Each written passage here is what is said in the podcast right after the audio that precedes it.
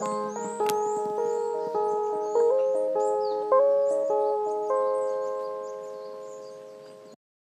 はようございます。おはようございます。今日もラブ東京フォレストよろしくお願いします。よろしくお願いします。えー今日はですね、あのゲスト会ですね。ゲストをね早速したいと思います。えーはい今日は朝さんのお友達ですよね。はい。じゃあ朝さんがじゃあお招きしてもらっていいですか？あ、はい。じゃあ、えっと、私が尊敬してやまない、えっと、ランドスケープデザイナーのナツさんでございます。どうぞよろしくお願いします。ナツさん。おはようございます。おはようございランドますスケー。プデザイナーのナッツです。よ よろしくお願いしろします。くお願いします。お願いします。まず自己紹介をお願いしてもいいですか？はい。えっ、と、私はランドスケープデザインというあの設計の仕事をしているんですけど、あの、ちょっとランドスケープって言われてもピンとこない方もいると思うんですけど、まあはい簡単に言えば、あの、お庭とか公園、あと足元、あえっと、建物の足元の緑地とか、あの、よくマンションとかでも、あの、玄関とか駐車場とかに、あの、植物とか、その木とかあると思うんですけども、そういった緑地だとか、その舗装自体もどんな舗装にしようかみたいなことを設計しています。なるほど。あのランドスケープデザイナーってあんまり聞いたことなくてですよね。最初なえどどういうこと？みたいな感じになったんですけど 今聞いてあなるほどそういえばうんマンションのとかそういう足元にそういうのあるなと思ってそれをデザインしている人をランドスケープデザイナーって呼ぶんだと思ってへーっていう感じなんですけど。はい。あの、なんでランドスケープデザイナーになったかみたいな、ちょっとプロセスっぽいものを聞いちゃってもいいですか？はい。わかりました。えっ、と、私は、えっ、と、美術、美大卒なんですけど、ともともと空間系のデザインがしたくて、で、まあ、あの、当時の美大受験はなんか受かればすごいやったーみたいな感じで、その、空間系とざざっくり空間系と平面系みたいな感じで、私は空間系を受けてたんですね。うんうんで、それでたまたま、たまたま受かっ、たまたまというか、まあ、あの、運よくというか、受かったのが、あの、環境デザインというまあ分野だったんですけれど、うんとたまたまそこの学科が、あの、もともと建築の学科で、建築、インテリア、ランドスケープっていう3つの分野を学ぶところだったんですね。で、そこで私は、あの、まあ、建物と、インテリアな、部屋の中と、お外とって考えたときに、私はそのお外のなんか自然とかある空間が好きだなと思って、自然と、あの、ランドスケープの、あの、設計の課題とかを取るようになってって、だんだんランドスケープがいいなっていう、なってきた感じなんですね。うんで、就職ももうその流れで、あの、ランドスケープの事務所に勤めて、で、現在も、あの、まあ、い当時とは違う会社ですけど、あランドスケープの仕事を続けているっていう感じです。うんうんうんうんなるほどね。そっか、じゃあ選べたんだ？選べましたね。で、私はその空間系ってもともと本当は、あの、えっ、と、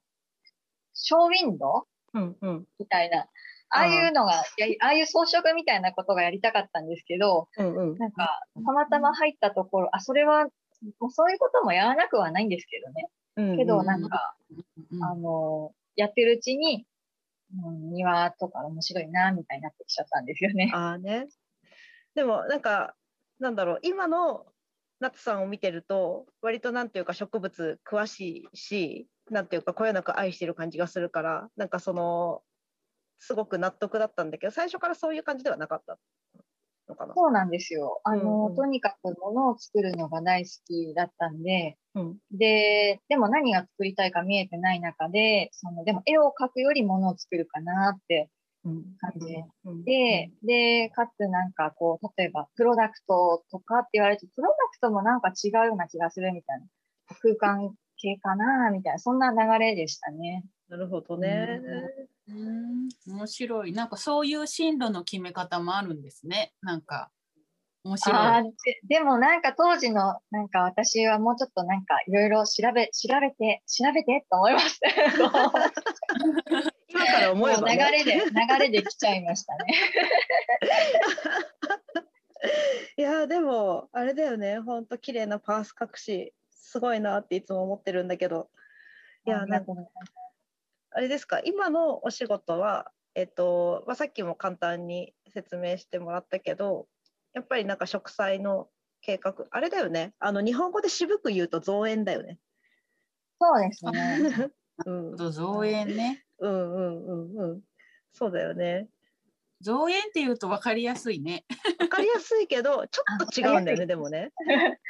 そうやって言うとね、たまにあの庭師さんを想像される方がいうんて、ちょっと難しい。そうなんだよね。でそこの設計の部分を請け負ってる人だからなんかね、うん、なんかちょっと違うちょっとずれてるんだけど日本語で一番近い言葉は造園って感じですよね。確かにね。うん確かにそうかも。うんうんうん、いやでもあさのなんうはいはいはいどうぞ。あすいません。あの私のなんかあの勝手なイメージだとお庭っていうとなんかあの発祥がイギリスみたいなイメージがあるんですけど、はい。そういうのってあるんですか？ああ。あ、なんか、いろいろありそうですよね。すいません。私、あの、本当に、あの、ランドスケープの中でも結構その、あの、時代の方から来てるんで、その、あお庭のなんか歴史とかそこまで詳しくなくてごめんなさい。いやいや全然全然あのいろんな方面からアクセスできる職業ってことが分かればもう全然十分です。すいません。なんか、いいあちなみにさあの私がいた農学部でも授業でランドスケープの授業があったからだから、でそこからあのそっちの道に進もうと思って本気出せばいけたであろうと思われる、まあ、自分の力があればね、そうそうそうそう、んんなんだけどなんかいろそうしあっていいですね。そうだよね。確かに。うん。なんかランドスケープって結構広いですよね、分野が。なんかその、うん本当にお庭みたいな話から、あの、景観みたいな、本当にすごい広域な話、街づくりとかも含め、うんなんか街並みとかそういうところを捉えたりとかして、すごい広いんですよね。でうんなんか身につけないといけないっていうか、知識も、その、植物に対するその生物とかそういうものもあれば、地理みたいなものもうん。学ばなきゃいけない。すごい広いですよね。確かに、建築よりも必要な知識はすごく多い気がするよね。なんかうんこううんうん。なんだろう。今までずっとこう何回か話してきた土のこととかもきっとうんうん。知識としてはなんか必要になってくるだろうし例えばそなかうんですよ。あれでしょ石とか選んだりしてたもんね。なんか前。そうですね。詩とかも選びますね。そうだよね。でうん。それがどこどこの石なのかとか。そうですね。植物同士の相性とかもそう選んだ。りとかね、植物同士の相性もありますしね。うんうんその石材もね、なんかその屋外で使いやすいものとか使いにくいものとかあったりするし。うんうんうんうんそうだよねそうか土とも確かにすごい近しい関係にありますもんね。ありますね。ねだから土の会また別でやるならまた夏さんに来てもらって 土を語ってもらって いや、ナツさん多分土を語らせたらまた止まらない面白い切り口であの話してくれるだろうなと思って。いや、なんか結構趣味に走りそうな。いいいい聞きたいマニアックな楽しいじゃないですか。ね、そういやナツさんはすごいんですよ本当。でしかもなんか植物をそのなんだろうやっぱ美大の人だからっていうのがあるかもしれないけどちゃんとこの木の形がこういう風になってこういう風に枝枝がついててとかすごくちゃんとこう細かいところまで見てでそれをパースにする絵にしたりとか図面に落としたりとかそういうの模型つ、模型もねすごくて。そうそう、模型にする時の再現性とかをすごいやっていてなんかうん。本当マルチだよね。いやーありがとうございます。なんかすごいすごいリアルな芋虫のなんか紙粘土のなんか作ったもんねちょっとちょっとマジで気持ち悪いなって思うぐらいのやつごめんね。あのーこれは、あのーランドスケープの設計やられてる同じ美大系の先輩というか、あのー大先輩が言ってた話なんですけど、その美大系の人の、あの、特特技というか、その持ち味っていうのは観察力だっていう話をされてて、ああ、そうだよねって思うんですよね。その植物に対する知識や、その庭園の歴史だとか、あのあとは、なんだ、その、なんかいろんなシステマチックなことは他の大学で学んだ人の方がやっぱり強いんですけど、あの、観察力っていうのは、あの、私たちはその、受験の時のデッサンなんかは特にそそうですけど、もう観察するのはすごく得意なのかなって思いましたね。確かにデザイナーといえば観察ですもんね。そうですね。なんでこう観察するのが大好きなので植物とかそういう生き物も大好きになっていくわけです。それはあれねだつまりもともとそんなに植物詳しくなかったけどその仕事で関わっていく上でよく見てるうちにうっかり詳しくなっていったっていうそういうプロセスを踏んでるんですね。そうですね。なんかもともとすごく植物が好きだったっていうよりはやってるうちにですかね。うんうんうんなるほど。なるほどね。でもあれでしょ？なんかコロナで割と都会のいいところでいつも働いていたと思われるのだが、あの コロナで割と郊外生活を今してるんだよね。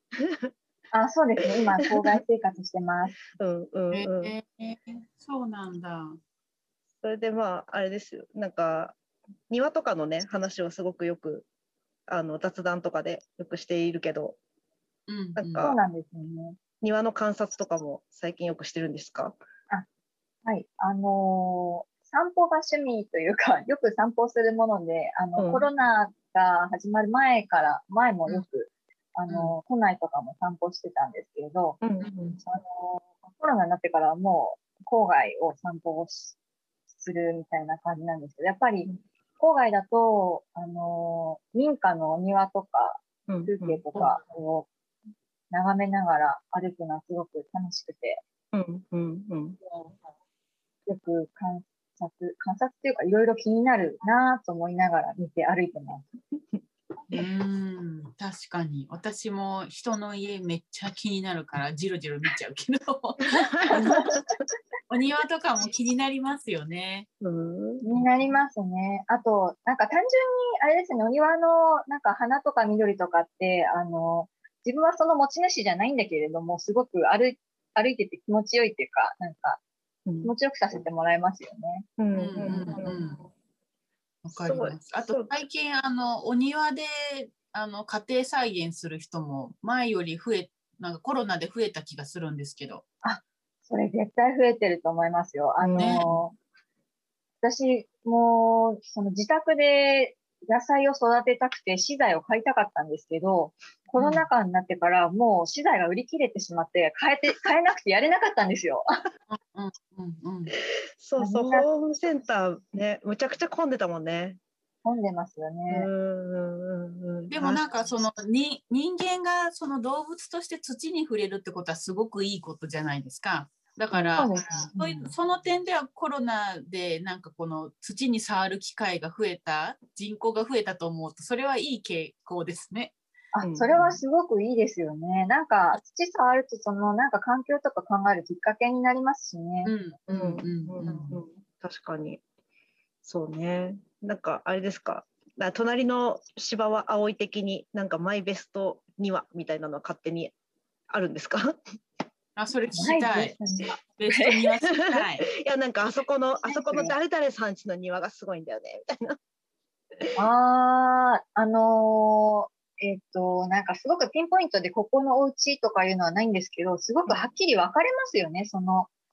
あのー、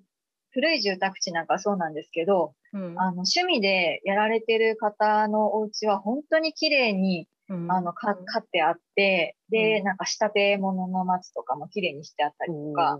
してて、で、まあもちろん松なんか多分庭師さん入れなきゃ多分できないと思うんですけど、あの、結構ご自分で手入れしてる人とかもよく見ますね。ああ、ね。やっぱ、ね、なんか、すごいな。なんか自力で、自力でこんなに綺麗にやるんだ、ちゃんとついてなんかただ切るだけじゃなくて綺麗にできるんだみたいなことは見てますね。ああ、ね、なんかやたらその剪定の能力高い大人いるよね。いますよね。あのどどうしどういうどこでそういうの培ってるのかと思うんだけどなんか私も自分が住んでるあの実家が郊外にあるからなんかおばあちゃんとかとよくなんか白の木のあのあのずっとほったらかしてるとどんどん大きくなっちゃうからって言って葉っぱこう扇形になってるやつをキュッてまとめてこうザクザク切るとかってのをおばあちゃんに習ってやってたけどまあなんだろう切った後すごく残念な感じになるよね。して。やっぱ木を美しく剪定するのは。うん結構手間がかかりますしね、なんか、こう本当、そうね。あ、そう、かかりますよね。うんあ、そうそう、それで、なんか、あのそうやって、すごく凝って、切ってるお家がある一方で、うんなんか、あの、逆に、なんか、新し、これなんか、新しく建ったお家に多いんですけど、うん庭木が全くないお家があるんですよ。ああ、あるある。結構ありますよね。なんか、あの、芝生だけとか、うんうんうん。あの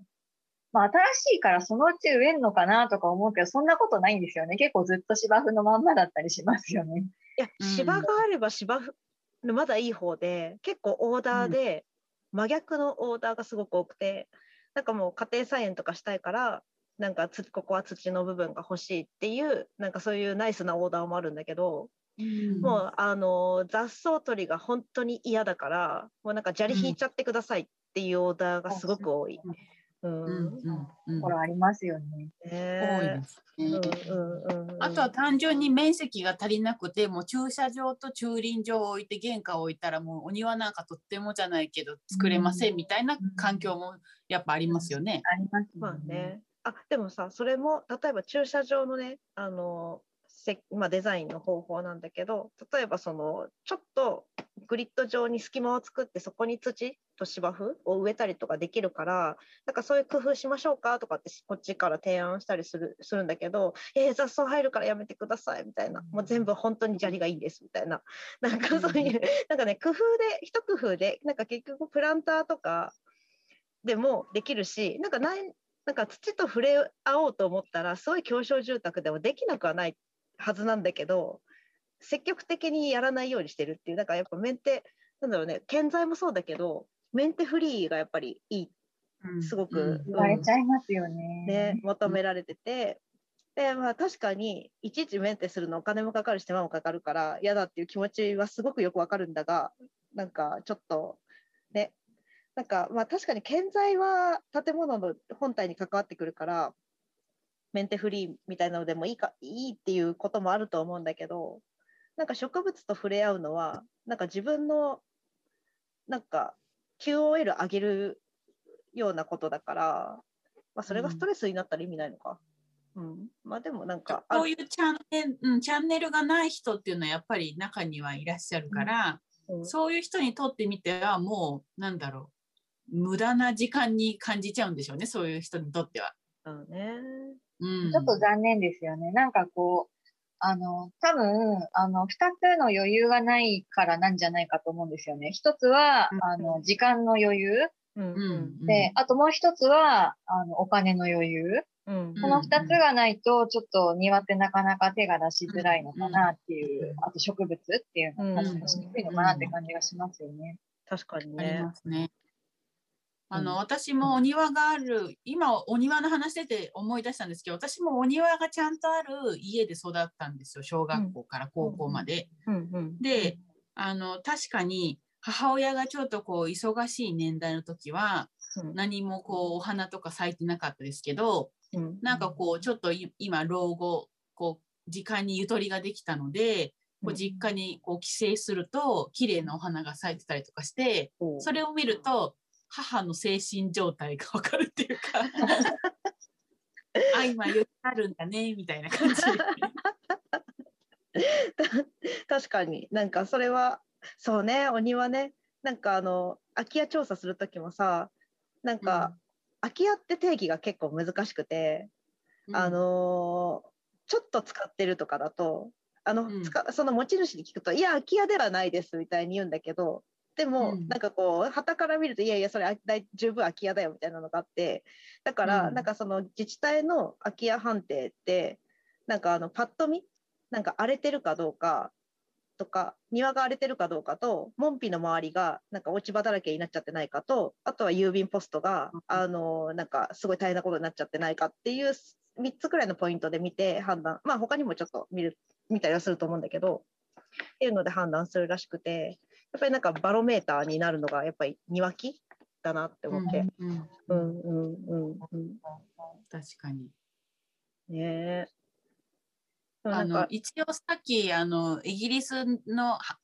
お庭の話触れたんですけど私の。中で庭っていうとなんかイギリスっていうのがあってうんなんかそのイギリスに大学の時にあの留学した時にそのイギリスにとって庭は部屋の一つだみたいなイギリスの文化を学ぶ授業があってへえ素敵。ね、イギリス。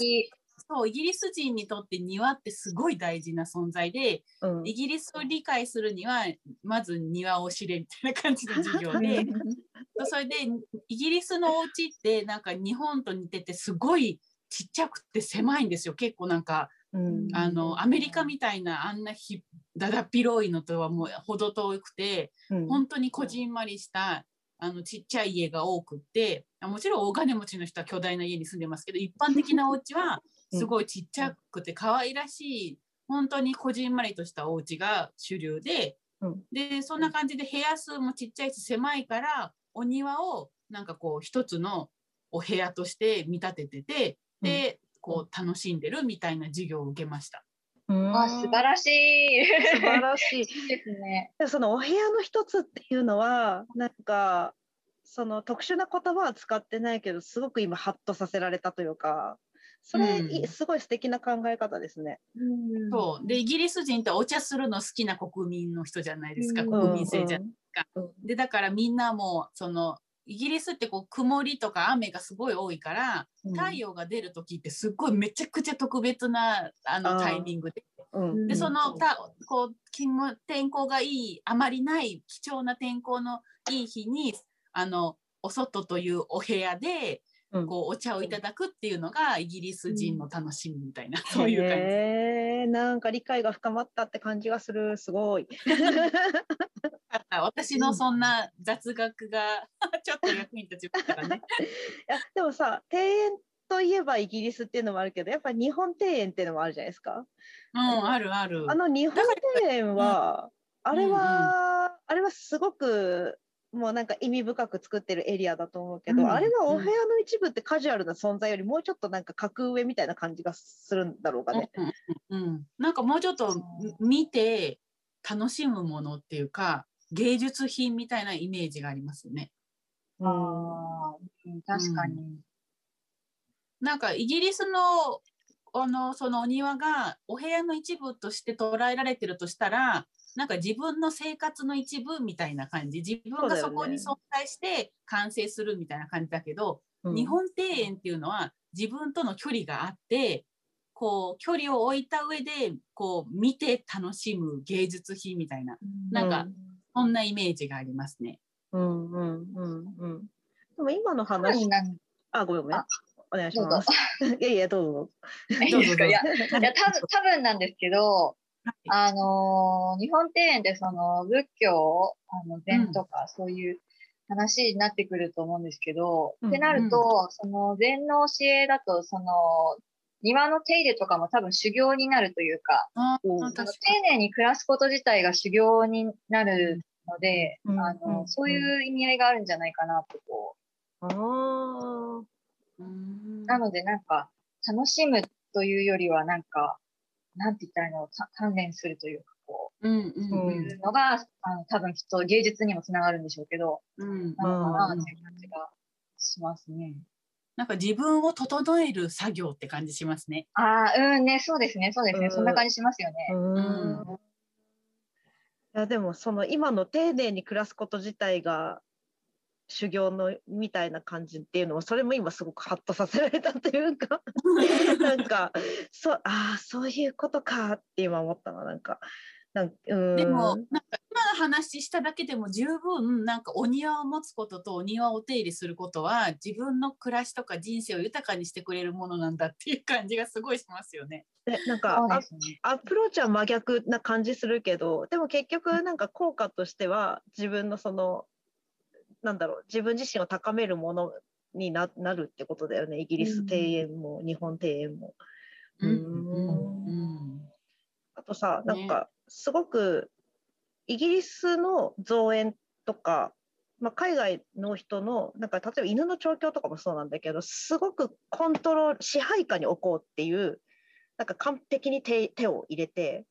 コントロールした環境下に置くっていうことをなんとなくやっぱ一神教の国はそういう感じなのかなってイメージがあってでそれに対して日本はなんとなくその自然とこうなんていうか自然に畏怖の念を抱いて親しんでいくみたいなそんなイメージがああるにもかかわらず日本庭園に関しては完璧にアンダーコントロールな環境っていうのがそれが今なんかその修行の一部としてのその環境づくりっていうのがっていうキーワードがあってすごく解けた感じがした。うんうん。うん。うん、でもあれだよね。あの普通のでもあなんだろう。住宅地？郊外住宅地とかの家のお庭に関してはあれだよね。どっちかっていうともうカジュアルなイギリススタイルの考え方の方が親和性はありそうだよね。あ、そうですね。確かに。うん、うんまあ、なんか、日本庭園の中でもなんか、茶庭とかね、そういうノリはいいかもしれないですよね。なんか、人をもてなすために綺麗にしして、みたいな。はい。茶庭ってあれで茶しお茶室に至るまでのあのアプローチのところ。路地とか、うんうんうんうん。はもしかしたら、あの、に家の、あの住宅の庭とかにも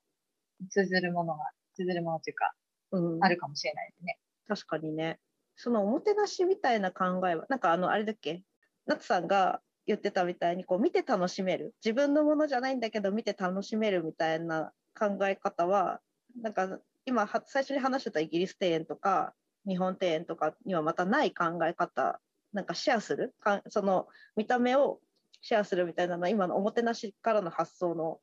から、なんかこう、派生するようなことで、で例えばなんかその塀をなくして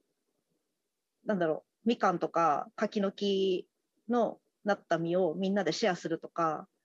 なんかこう見て見て楽しいっていうのをシェアする以上のなんかこうパブリックな機能っていうのがちょっとずつ持たせていけたら素敵だななんて聞きながら思ってました。あー素敵ですね。うんね、なんか私さあのその農学部だったもんでさ建築の先生にそのなんだランドスケープデザインの授業を持ってもらってたんだけどそこになんかこう緑化しますとか言ってつまんない植物植えてるとすごい怒られて食べられる植物以外のもの植えたって意味ないだろうみたいなこと言われて意味ないんすかみたいな。そう。なんかやっぱ食べられるものを植えるとコミュニコミュニティがなんかこうそこでちっちゃいこう緩いコミュニティみたいなのがやっぱそのえ果実を経てなんか生まれるからそういうのじゃないと意味ないだろうって言われてあはいじゃあこれからき食べられる木しか植えませんみたいな。そうでも確かに本当そうよね。あのお家にあの柿が鳴ったからとか何々ができたからどうぞってお裾分けすることでそこで一つコミュニケーションが生まれてじゃあお返しにみたいな感じで続きますもんね。そうそうそうそうそう。なんかそういうのいいなと思って。で塀もねなんかまあセキュリティ的には大事かもしれないけど例えば生垣になんかツツジとかじゃなくてなんだろうね生垣の代わりになりそうな高さの木なんかそういうのを夏さんに選んでもらって植えていくとかああそうね。椿とかもあるよね。あ、椿もありますね。ああねうちの実家の庭はね椿でした。ああうちも椿あったなうん。椿登ってさ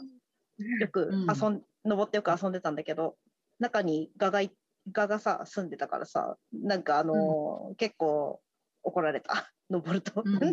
ちょっと椿はね、あのー、茶毒画っていう、あのーなかなか危険なやつがいるんで。そうそうそうそう。なんかそんなの知ってるよと思って子供の時は舐めてかかってたけど、なんか結局多分被害に辛い思い出が何もないから被害に遭ってないんだと思うけど危なかったよね。結構危ないと思います。そうだよねあのーいろいろ害虫っていると思うんですけど、あの、茶毒画って結構、あのー危険というか、あのー そいつはやばいっていうやつの一つなんですけど、そうだよね。あの、あの、あれは、あの、毛を飛ばすんですよ。うんうんうん。わかる毛を飛ばすんで、あの、ちょ直接触らなくてもうん危ないので、あの。皆さんどうか、あの、椿とかそういうのを触るときは、触る、触らない方がいいですけど、あの、気をつけて もらった方が。ねでも椿ってさなんかあのこんな時に花咲かせて大丈夫あなたっていう時期に花咲かしてくれるじゃん真冬のさだからあいいよねあのまあ嬉しいですよね。そうそうお花の少ない時期に。そうでしかもなんか雪なんか降ってた日にはさなんか美しいこと好めないからね、うん。椿ってさ漢字で木木で春って書くよね。うん、うんうんなんか意味があるんでしょうね。椿のね。なんか 確かに ね、グググったら出てくるかなれたから、えなんだと思って、漢字で椿って書いたら春ってあるなと思って。確かに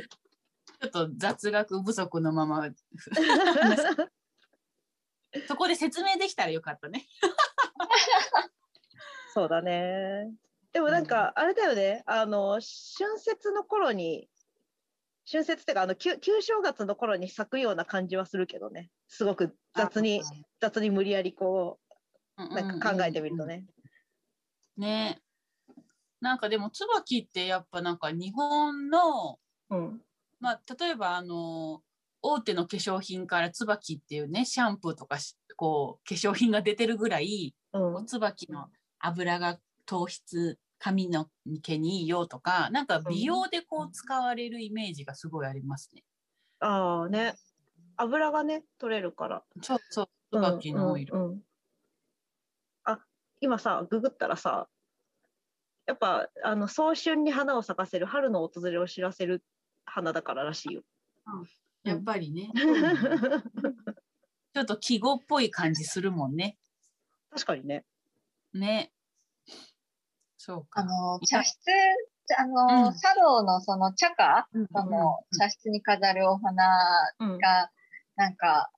結構椿が多用されるというか、大事にされてて、なんではい結構特別、日本人にとって実は特別なお花なのかもしれないですね。うんうん確かにそのイメージある。うん。うん、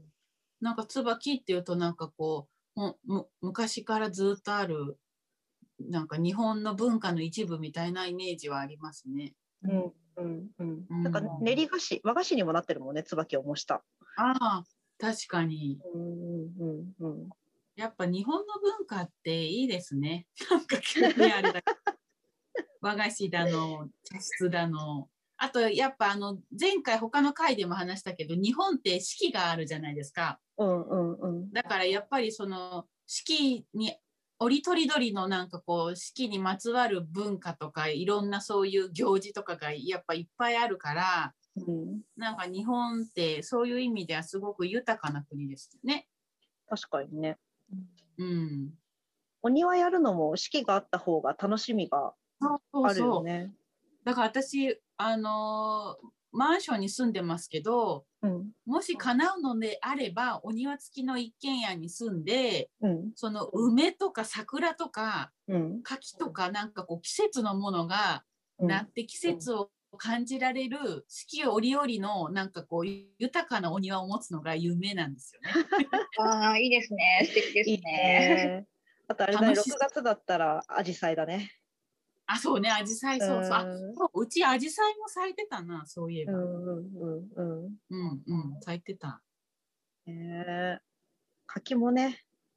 あれ？柿は割とすぐできるんだもんね。3年くらいできるんだっけ？なんかありましたよね、そういうの。も桃栗さ、あ、違う、うん柿は8年、桃栗3年、柿8年か。8年かかるんだ。そっかそっか。うんうんうんなかなかあれですね。あの、っていうか、あれだよね、植物のスケール感っていうのはまたあれだよね、ゆったりしてて、なんか、こ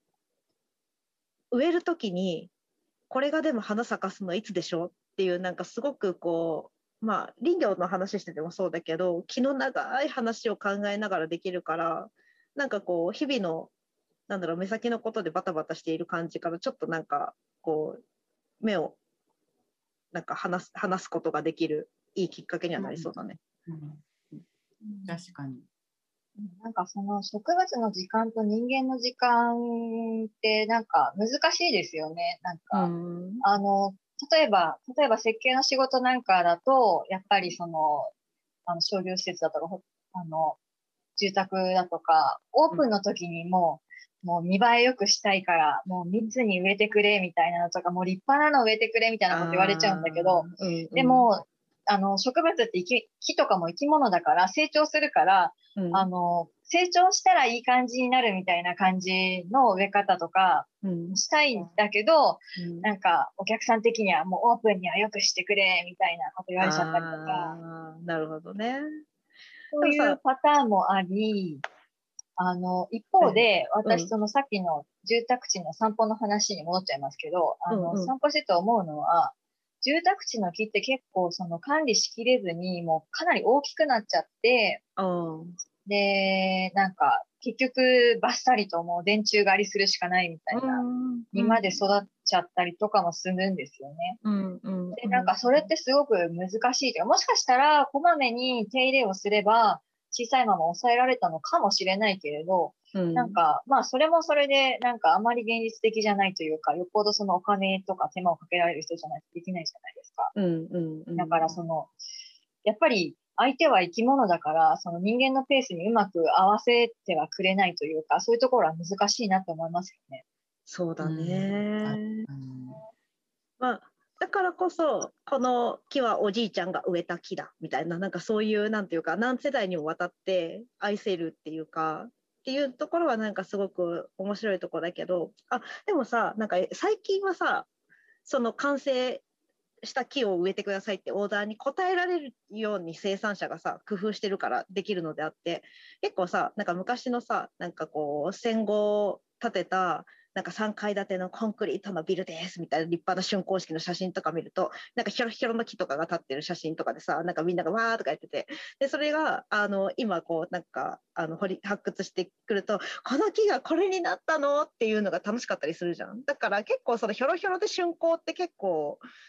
なんかなんだろう長く会社とかわかんないけど長く続ける気があるなら良さそうだけどねむしろね。うん、すごくそっちの方が楽しいですよね。ねそうだよねあ。の将来が楽しみというか。うんうんうんうん。まあ今今時世襲じゃないからあれかもしれないけどさなんかこれは何代目の時に植えた木でとかって言ったらななんかそういうかっこいい感じするよね。あとさ桜並木はさあれだよねなんか60年ぐらいじゃん桜ソメイヨシノとかの寿命ってって言われてるからさ。なんか最近よく新しい桜並木作ろうとしてひょろひょろのでなんかもうこれよく見なきゃ何の木だか分かんないみたいななんか桜が植えられてたりするけどそれは結構私嬉しい。なんかなんかあこれこれは育ったら桜並木になるんだよかったって思う なんか、そう到底それが桜の花が咲く頃までなんかその時間はかかるだろうからすぐは見れないんだろうなと思うけどなんかうんうん桜並木綺麗って景色がちゃんと継承されないとねなんかかわいそうだなと思って。うんうんうんなんか成長が楽しみにできるっていいですよね。そうだよね。でしかもさ人間育てるよりだいぶ楽だもんね。うん、なんかメンメンテフリーはそうそうそうメンテフリーは無理って言いつつも植物だいぶ手がかかる。ほだいぶほったらかしてて大丈夫だもんね。そうだね。じゃあちょっとはい。話が盛り上がったところですけど、ちょうどいいお時間になったので、そうですね。あのゲスト会ならではで前半後半に分けたいと思いますので、はい。一旦ここで終わりにして、はい続きは次回続けましょはい。う。はい、続きは後編で。後編で。はいでは一旦 さようなら。さようなら。さよなら。